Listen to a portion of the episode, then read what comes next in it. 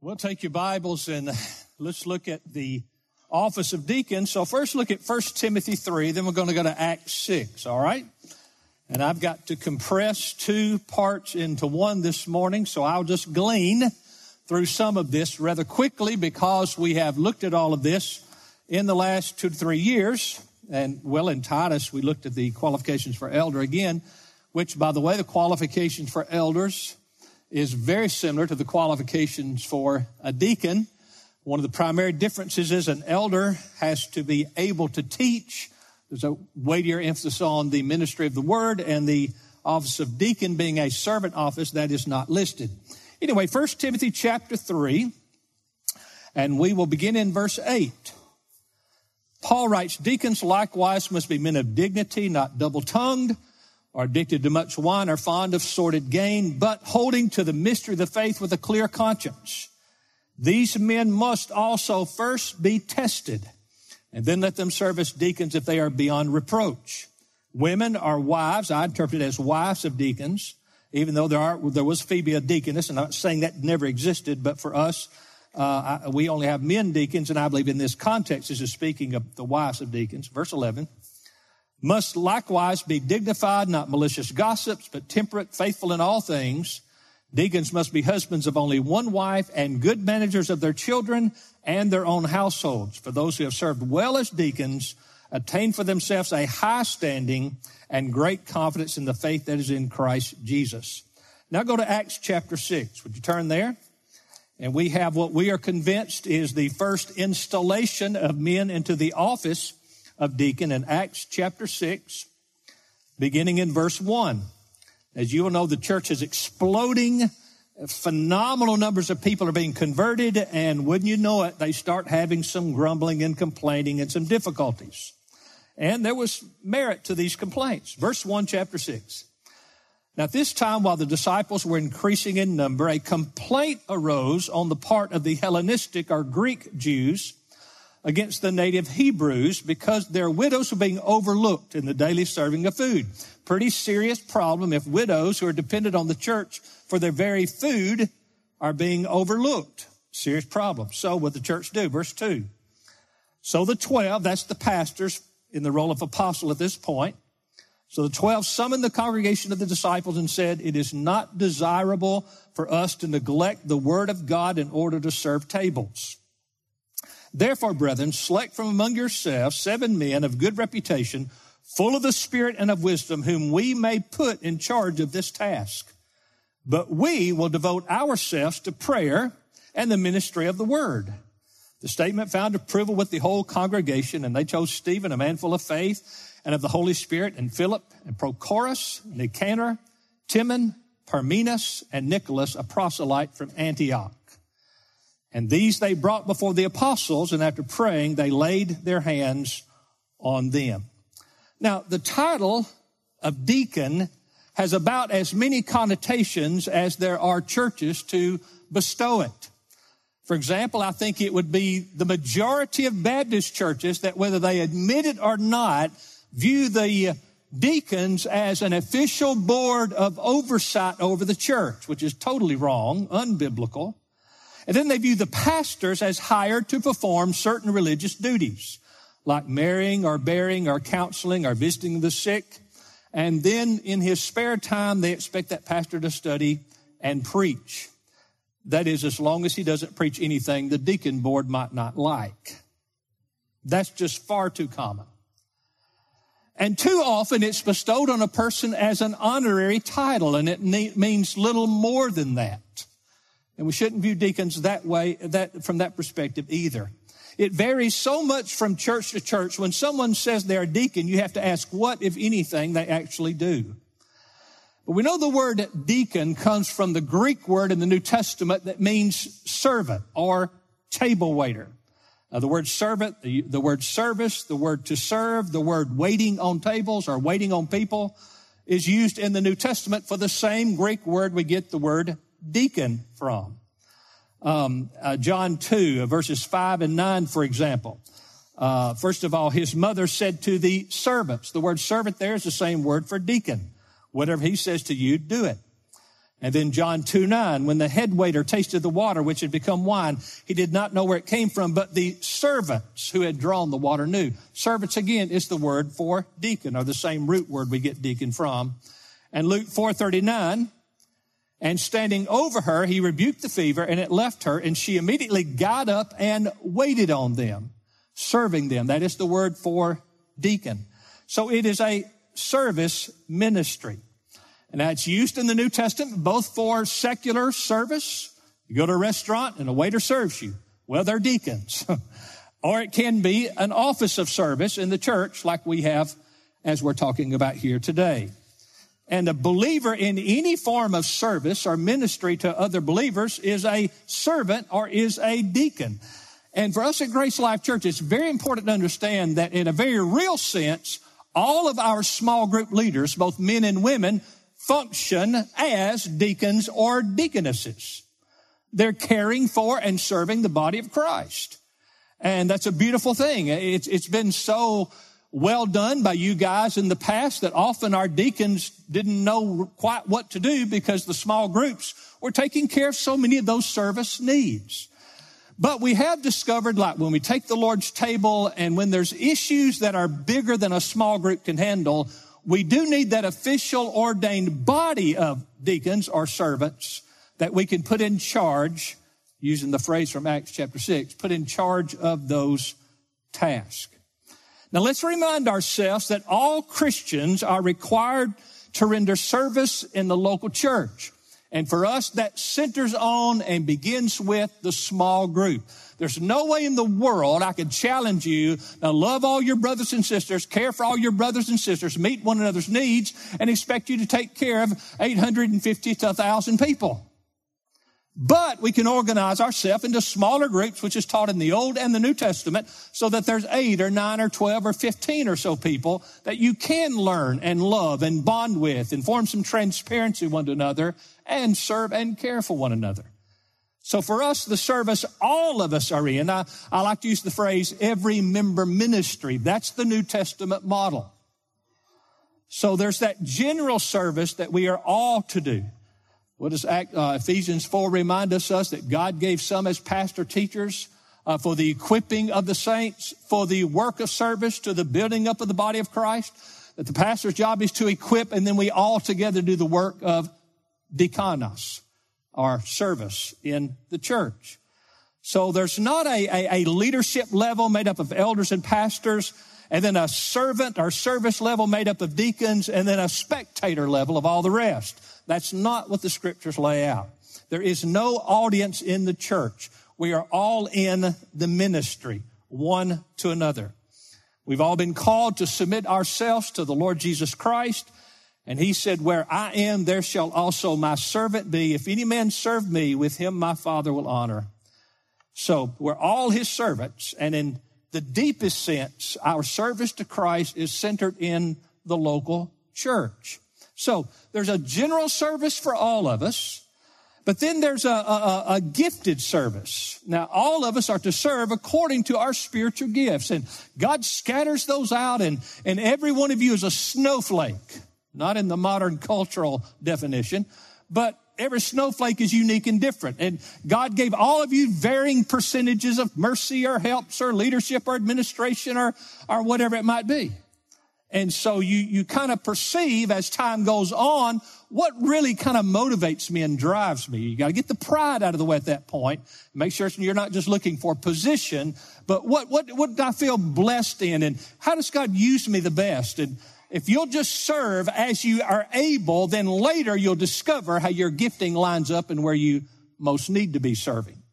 So there's general service and then there's, there's gifted service. And then there's what we're looking at today. There's official service or an office of servant. You could change it from the deacon body to call it the servant team.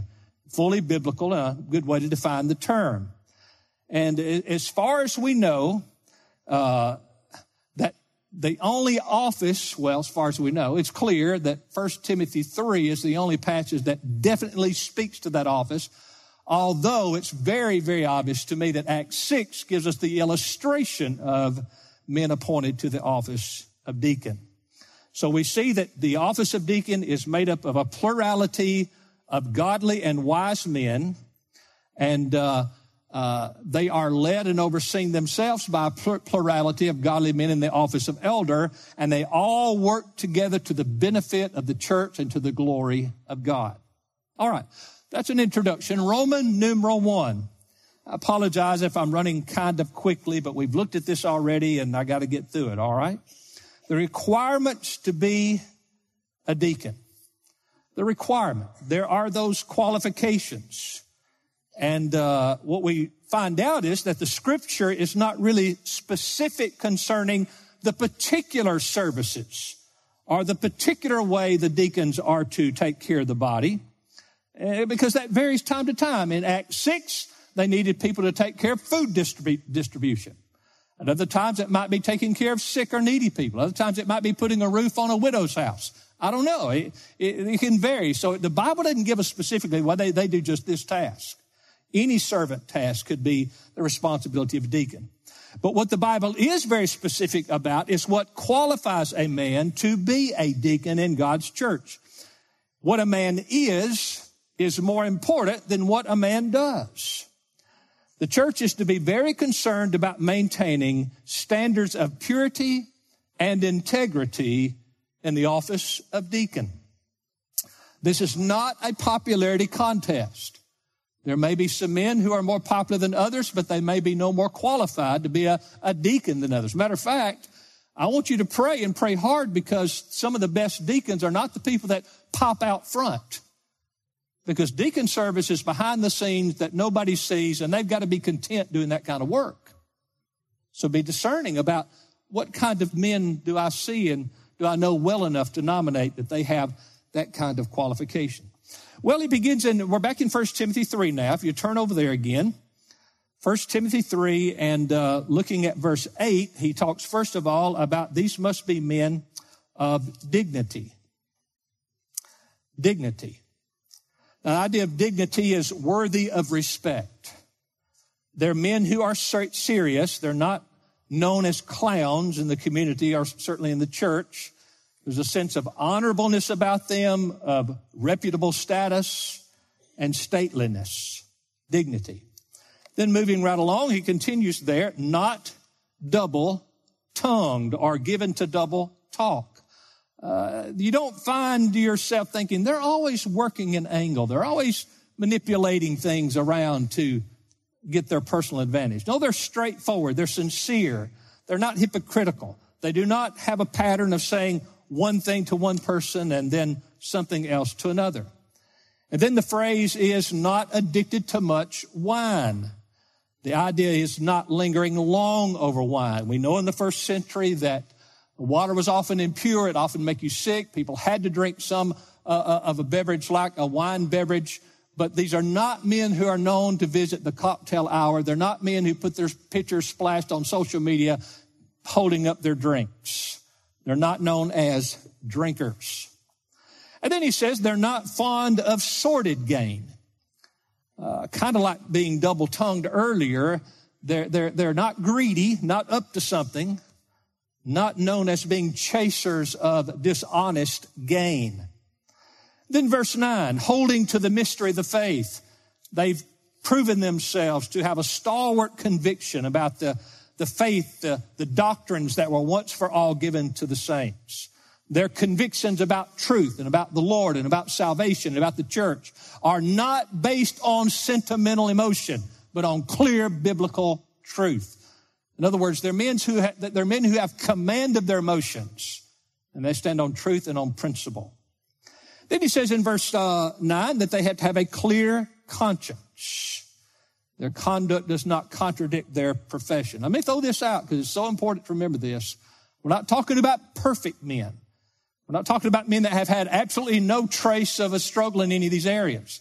But the point of, of being above reproach means there's no clear pattern or intentionality of these kinds of lack of character traits, you could say, in their lives. Then verse 10, he moves on and says they, they must first be tested. In other words, he's proven faithful in the service of the Lord over a period of time. The, the word tested here is a word for testing metals. Uh, you could go as far as to say when you test a metal, you burn off the dross, you burn off the impurities. And probably a man whose deacon quality, he's been through some things. He's been through some humbling seasons.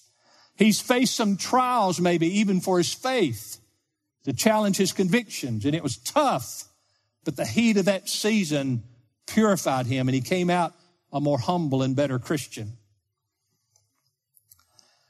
Then, of course, that phrase, beyond reproach.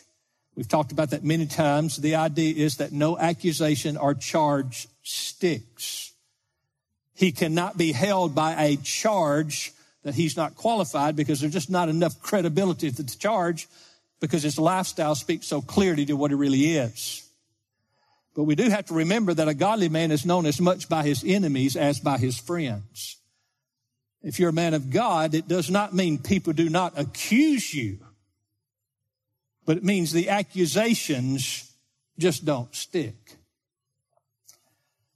All right, then he says in verse 11, women, or I interpret it to be wives, because it would be so awkward just to throw one verse in here if he were not talking about the flow of men and their wives, especially because verse 12, he goes right back to the men again.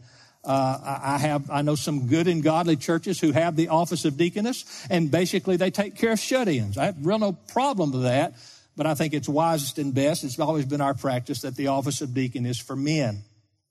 All right? He says in verse 11, women must likewise be dignified, or the wives of deacons must be dignified. And I think one of the reasons the wives are so important here is because a lot of deacon ministry, especially in the first century, but still true today, is oriented toward widows and shut-ins because they have special service needs. And in dealing with ladies in the church, the deacon needs his wife with him for obvious reasons. So a, a, a man's wife is important uh, in his qualification for being a deacon and in his service of being a deacon. So the word dignified under wives here is the word dignity that we had under husbands, and it just means they're worthy of respect. And then uh, not malicious gossips, he says in verse 11. Now, he said earlier the men were not to be double tongued. The men are more likely to be double tongued, but women are more likely to be slanderers. I was hearing about a, a, study not long ago of the way men and women uh, kind of retaliate and and men re- tend to retaliate one way and women tend to retaliate a different way men tend to go straight forward and if need to it comes to blows women of the time are on the other hand are more likely to be more deceptive and destroy your character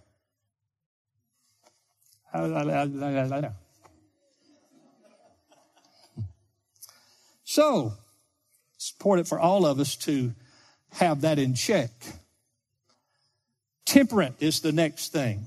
Well balanced, not given to extremes. That, that is such a valuable quality because God has given women such superior traits to men in the area of passion and feeling and nurturing and caring. They are so superior. When I'm hurting, I want a lady to take care of me preferably my wife. But uh, uh, now, honestly, when you're in the hospital, would you like a, a middle aged sweet lady to come in or one of these male guys come in? I'm not picking on you, male nurses. I know you're wonderful.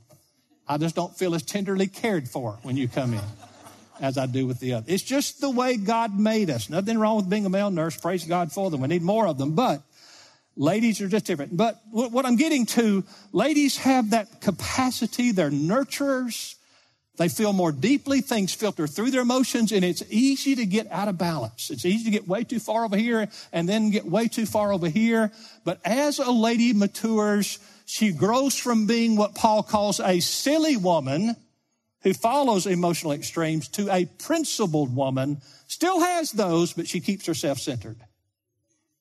So what the text is saying here, this, not perfectly, but this is a lady who's got herself more centered and she don't tend to follow emotional extremes.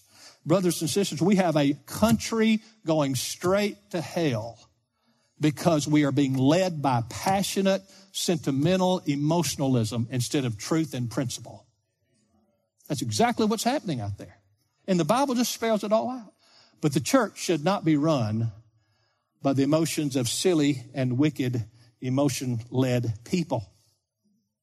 Not given to extremes. That's temperate. And then faithful in all things. This woman should have shown a decent consistency in loving her husband and honoring her husband and caring for her children, in keeping her home and in serving Christ in his church. Now we come back to verse 12 and we're back to men again. Deacons must be husbands of only one wife. And again, that's the same as he says in the elder, known as a, a one woman man. There's no serious, uh, uh, accusation of him not being faithful to his marriage vows. Of course, in this day, it ruled out uh, polygamy, of course, and that was quite common in this era. It's not common at all today, except in a few remote corners. So promiscuity and polygamy would be ruled out, or would rule you out as consideration. And then good managers of their children and their own households. Again, not perfect, not that they haven't had a difficulty with a child or whatever, but they dealt with it right and they did the right things. And there's been a, a proven record of doing well in managing their children and their households. So that's a brief run through, again, because we've looked at this a time or two in the last few years. Then we come to Roman number two, the responsibilities of a deacon. The responsibilities. Now we're going to go over to Acts chapter six, where this is the only place we know of in the New Testament that we see men uh, appointed to the uh, office of, of deacon and to what end or what were their responsibilities. And I'm convinced we can glean things that apply to every church and in every era. So again, in verse one, it tells us the disciples were increasing. This is the greatest revival that has ever occurred on the face of the earth. And hosts of people, thousands of people are being converted. They're all trying to figure this thing out and see how it's going to work. And then there arose, New American Standard says, a complaint or you could say a murmuring on the part of the Greek Jews against the native Hebrew Jews because their widows, the Greek widows, were being overlooked in the daily serving of food. So these are growth pains in the early church. And something I've said to you many times that you have to keep trying to grasp is you cannot really grasp the amount of dislike, maybe even hate, certainly prejudice between the Greek culture and the Jewish culture, and the Jewish culture and the Greek culture. So here, here these Greek, uh, uh, culturally Greek Jewish ladies and the culturally Greek Hebrew or, or native Hebrew ladies were all being served food because they had nothing to eat. And for some reason, the Greek widows were being overlooked and there became a complaint. Here's one thing we learn Satan always tries to find a crack or a crevice to come into the church. Always looking for a way to stir up discord. Always prodding a little complaining or murmuring. And he's always been, matter of fact, think of the ways Satan has tried to persecute this early church already. First, he tried just plain out persecution. Just the legal authorities saying, quit preaching these things. To which the disciples, the apostles replied and said, we must obey God rather than men. So when Satan tried to persecute the church, God responded with determination. And then he tried corruption in the church. Ananias and Sapphira saw that they could gain a, a, high standing and power and popularity if they paraded before the church all the great gifts they were given, saying they gave everything to the church's cause, when in fact they were lying. It wasn't the fact that they kept some back, it's the fact that they were using the church for their own glory. And so when Satan tried to bring corruption into the church, God responded with discipline. God removed Ananias and Sapphira and kept the church pure. So now Satan is trying to hurt the church with division, and God's answer is deacons. It's pretty powerful. If somebody comes to me and says, Pastor, you know, we've got this group over here at Grace Life, and man, they're working against this group over there, and there's been some backbiting and just get, starting to get ugly. My first thought is, where are the deacons? That's their job. They're to make sure that stuff doesn't go on in God's church. That's why they got to be men of wisdom and spirit filled and have respectability about them. So, come to the first uh, point of the responsibilities. These men are to stop the murmuring and preserve unity in the local church. Stop murmurings and support unity in the local church. That's why these men were selected. And we see that in the rest of the verses. Uh, verse 2 It's not desirable for the preachers to neglect the word to serve tables, so you guys select some men and let them take care of this task. So the deacons were originated to solve problems. Uh, I like to view them as the white blood cells of the church. Something comes in to hurt your body, God's made our bodies so that white blood cells rush to that area and attack that bacteria or that infection. And I read in a, a medical journal or something somewhere the other day that, uh, and I, this is very nice, to, I've been pleasant, I guess, that pussy stuff that's on a sore, those are white blood cells that came and gave their all to prevent that from hurting the body. It's a powerful picture. They rush to the issue and bring it to a righteous and biblical conclusion. So these men were appointed to find a solution and stop the strife spreading and the division that was occurring in the early church. Now, secondly, very clear here that their responsibility was to free the pastor teacher to study and preach. To free the pastor teacher, in this case, the 12 apostles, so that they could study and preach. Look at there in verses 2 and 4. In verse 2, so the 12, that's the 12 apostles, summons the congregation of the disciples and said, It is not desirable for us to neglect the word of God in order to serve tables. Now, I'm going to tell you that would not float in most Baptist churches. If there are sweet little ladies not being fed their necessary food, the church would have never accepted the pastor saying, I don't have time to do this. I need to study and preach. But that's what the text says. Not that the pastor didn't care deeply.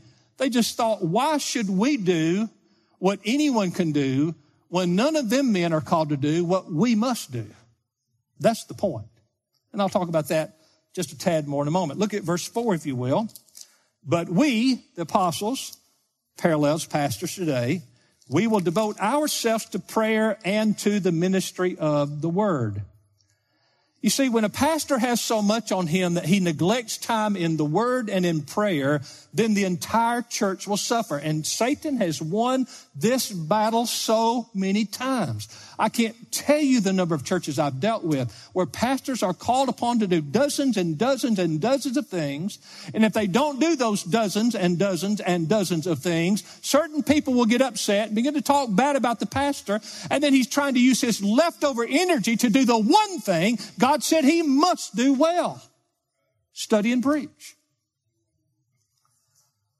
Warren Wiersbe in his commentary on Acts 6 said this. It creates a spiritual deficiency when the pastor's doing all these jobs that deacons and others should be doing. It creates a spiritual deficiency that makes it easy for problems to arise and the entire church will suffer. John Phillips in his commentary on this passage says, there was no point in the apostles doing something that everyone could do when they, the apostles, could do things that no one else could do. It was not a question of position, but a question of priorities. It was not that the apostles thought it beneath their dignity to run the errands of the church. It was simply a matter of putting first things first. And by, by the way, um, one scholar said the word deacon, in, in, in, one good understanding was it, is one who runs errands. They go run that errand and get that thing fixed.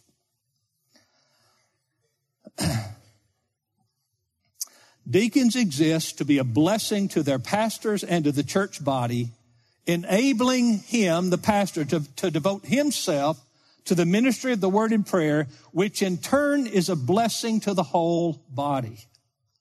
All right, so one of their responsibilities is to stop complaining or murmuring and preserve the unity of the church. Another responsibility from our text is to free the pastor teacher to study and to preach. And then thirdly, a responsibility is to be nominated by the body. Look at verse three, if you will. The body is involved here and they bring to the apostles the men they discern should take care of this problem. Therefore, brethren, verse three, therefore, brethren, select from among you seven men of good reputation, full of the Spirit and of wisdom, whom we may put in charge of this task. So while the apostles had the authority to make these decisions, they wisely chose to involve the congregation. And that's the balance that I've worked so that we always have here. There's elder rule and elder authority. That's thoroughly biblical, but there should be congregational input on important issues.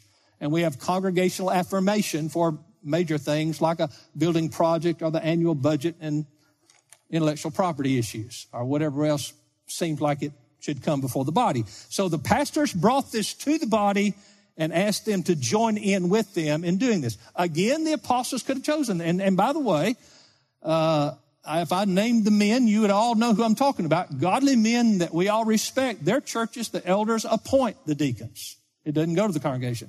But I, it's, and I, I don't know if I, I can't say this emphatically, but I do not remember a time in any nomination process of either elder or deacon at Grace Life Church where the elders did not think your choice was the right choice. I mean, when the men you'd nominate, matter of fact, the last time we had an elder nomination, I think we had like 18 men who got the exact number of nominations. Uh, the point is there are more men well thought of than we can use. That's a good problem. So I appreciate the congregation prayerfully being involved in this and taking this first step. Uh, one commentary writer wrote this, and I just thought it was excellent. I don't know who wrote it, but somebody did. There's no doubt that the local church is to be ruled by its elders. But the local church is not a democracy. It is ruled by spirit appointed elders. At the same time, it is not a dictatorship. So here we have the first hint of that happy blending of pastoral and here apostolic authority and congregational activity working towards a united decision which should characterize all local church affairs. And then he said, I want you to pick these guys, or the apostle said, church, pick these guys out.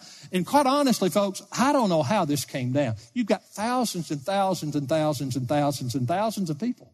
It ha- I don't know how, they, I, how did they pick seven? I don't know. Uh, you, you, there had to be some sort of uh, system to come down to that, but it, it, they did it, and it worked. So three criterion that Acts points out, they had to be of good reputation. They have to be full of the Spirit and full of wisdom. So as you nominate men, do they have a long-standing good reputation? Do you sense these are spirit-led men? They follow the Word of God. And by the way, there's no such a thing as being spirit-led and not following the Scriptures. The moment you're weak on the Word, you're weak and fallen in the Spirit and then full of wisdom. They, they're men that just seem like they could manage something and make right decisions in difficult situations. And then lastly, D, the responsibility is to honor the church elders. To honor the church elders. Look at verse 3b. So the first part of verse 3 in Acts 6, he says, You congregation select these seven men of good reputation, full of the Spirit and of wisdom, whom we, that's back on the apostles, that we may put in charge of this task. They're working under our oversight, but we want you to choose the men you think are properly uh, qualified. And then, um, verse 6. And they, the congregation, brought before the apostles again, and after praying, they, the apostles, laid hands on them. So the laying on of hands was a, a common custom for men being ordained to an office. And the elders were saying they are an extension of us to take care of the body of Christ. And they have our blessing as we oversee them. Now, as we talk about the functions of elders in the church and the functions of deacons, far too often people try to view this on a horizontal plane. And they'll say things like this. Well, the elders take care of the spiritual matters, matters, but the deacons take care of material matters. That just doesn't hold up with the New Testament. That's not true. The way the New Testament puts it is elders are over the totality of the church. By the way, material things are spiritual too. The elders are over the totality of the church and the deacons function under the elders in taking care of service ministries in the body of Christ. So they identified with these men by laying their hands on them and blessed them to do this work and take care of this work. It's not noted in the text, but I think undoubtedly these men rejoiced and gloried in being appointed to this servant task to help the apostles and to bless the body of Christ. They were the agents of unity and they indeed prevented an early church split in the body of Christ. Now, if you've been a Baptist for a long time, how many church splits do you know of where the elders help lead it? Or where the deacons help lead it? Well, they're supposed to be helping prevent it. Now, I understand, and this is something we wrestle with with our churches, and we just had a church, church plant lose about half of their body because they had a, a rebellious man who would not cooperate unless he got his way. And it was a difficult thing. Sometimes things have to be dealt with. But often the splits and frustrations and complaints and confusions in church life is over the most inconsequential things. Things that just really don't matter at the end of the day. Uh, by the way, if I should say it this way, there's some things to split a congregation over it. Amen, Dr. Seal? He split one. Actually, he didn't do it. God did it. He stood on God's truth and they split, but God planted a new church out of it and blessed it for 10 years in wonderful ways. But in the context of what we're looking at, this was not something to split a church over. It just needed to be fixed. And the elders are the fixers. Roman 3, I'll just barely mention this. Roman 3, notice the reward of faithful deacons. The reward of faithful deacons, we see this back over in 1 Timothy 3, if you would. And I apologize again for sprinting through here. If you haven't looked at this with us already several times, I know it might be like getting a drink out of a fire hydrant, but you can go back and hear the messages if you want to pull them up online also. 1 Timothy 3:13 Paul writes, "For those who have served well as deacons obtain for themselves a high standing. Let's stop there for a moment. The idea is when you're willing to work hard and be a servant behind the scenes, making sure the body of Christ stays united and freeing the man of God to preach the word of God, the saints of God will really respect you and hold you in high esteem. It does something to the saint's heart to see a man functioning that way. And while it's not absolute in any way, but it's probable that men who first serve faithfully as deacons, some of them become elders in God's church.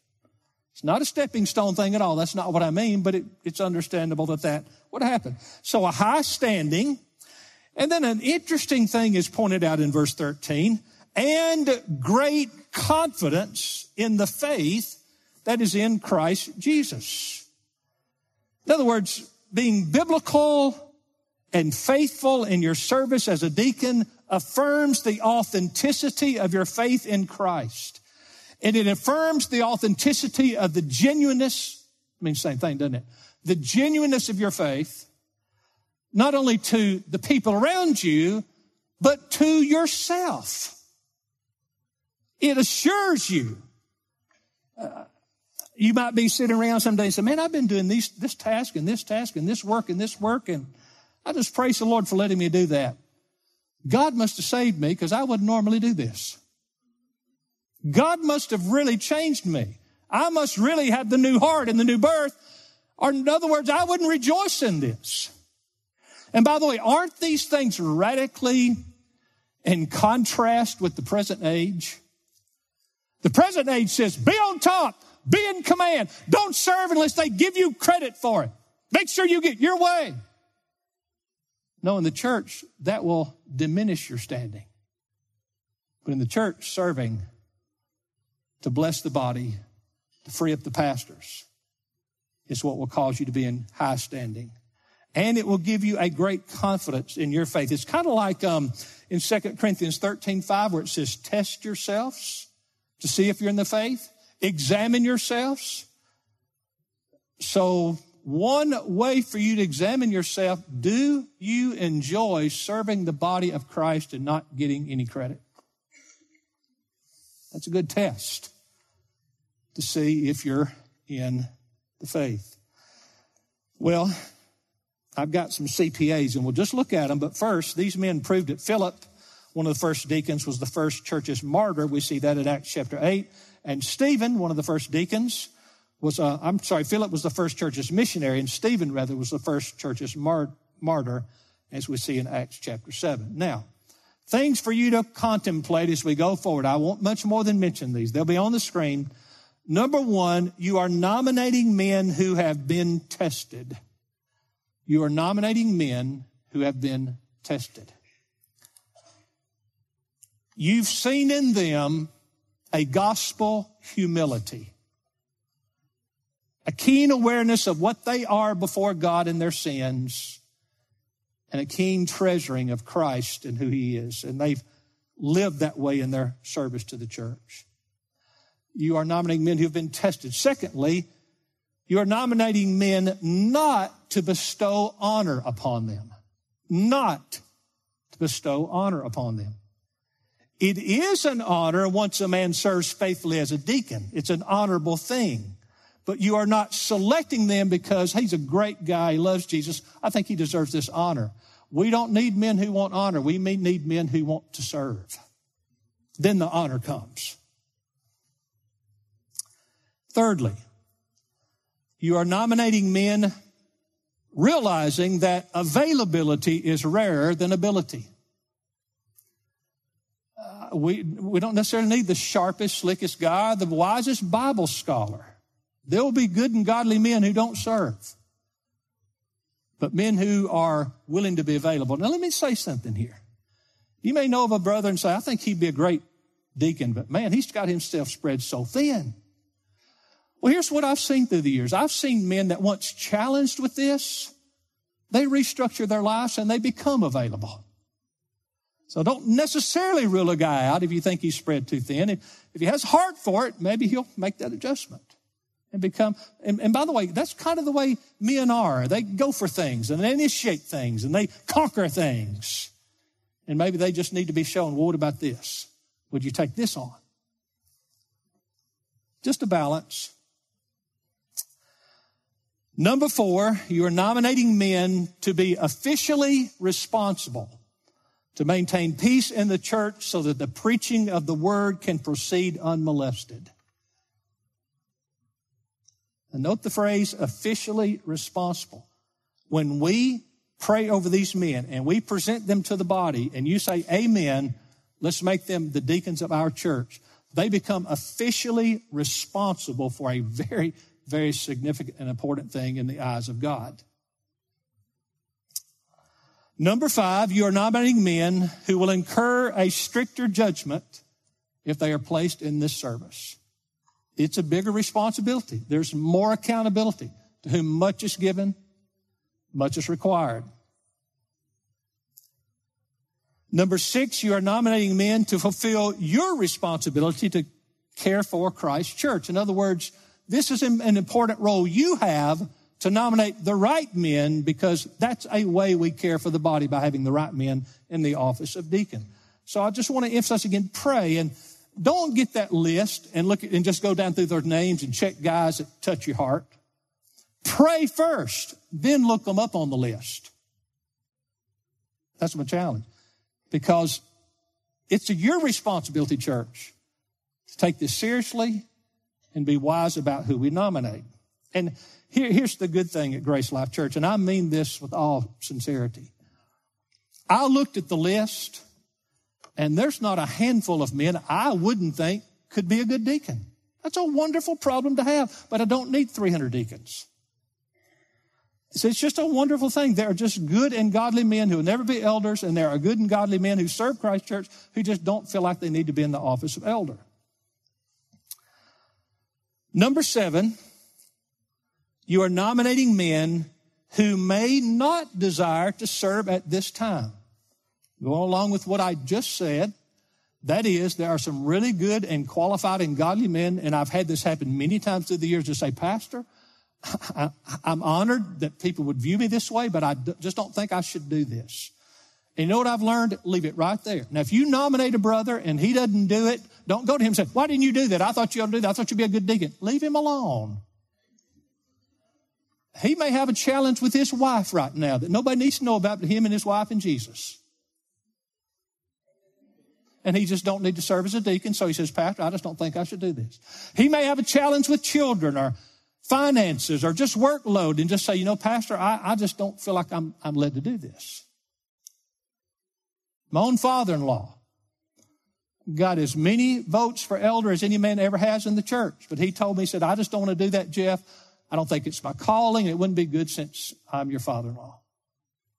And he's been a faithful deacon until he was sick, not able to serve anymore. So if a brother feels he can't do it, leave it at that. Don't press him. We ought to have some things we struggle with. We don't have to share with everybody. Amen. Just because I've seen that happen through the years. So when you leave today or whenever you want to, pick up one of those ballots. I had one, don't know where it is.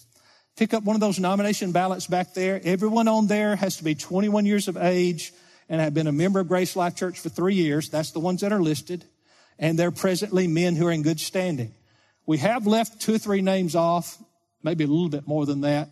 Men like my father-in-law who obviously can't serve anymore. So it was obvious not to put them on the list. Um, the names that are in bold, the names on the list that are in bold are men who are presently deacons. And I hope you'll renominate those men unless some of those guys tell us, I, I just don't think I should do this any longer. And that's fine. So check those names that are bold and then the other names that you think it's proper to do so. Then sign your name to the ballot. We don't want any bogus ballots. Not that there would be, but in a church where deacons are like a board who rule over the church, there's a lot of politics that gets into it, but we don't do that and you don't do that. All right? Uh, drop the ballots in those black offering boxes. You could drop it off at the church. I think you have to fold it a couple of times to get through the slot. Drop them in there. And obviously, you must be a member of Grace Life Church to nominate men. The ministry of deacons in the local church.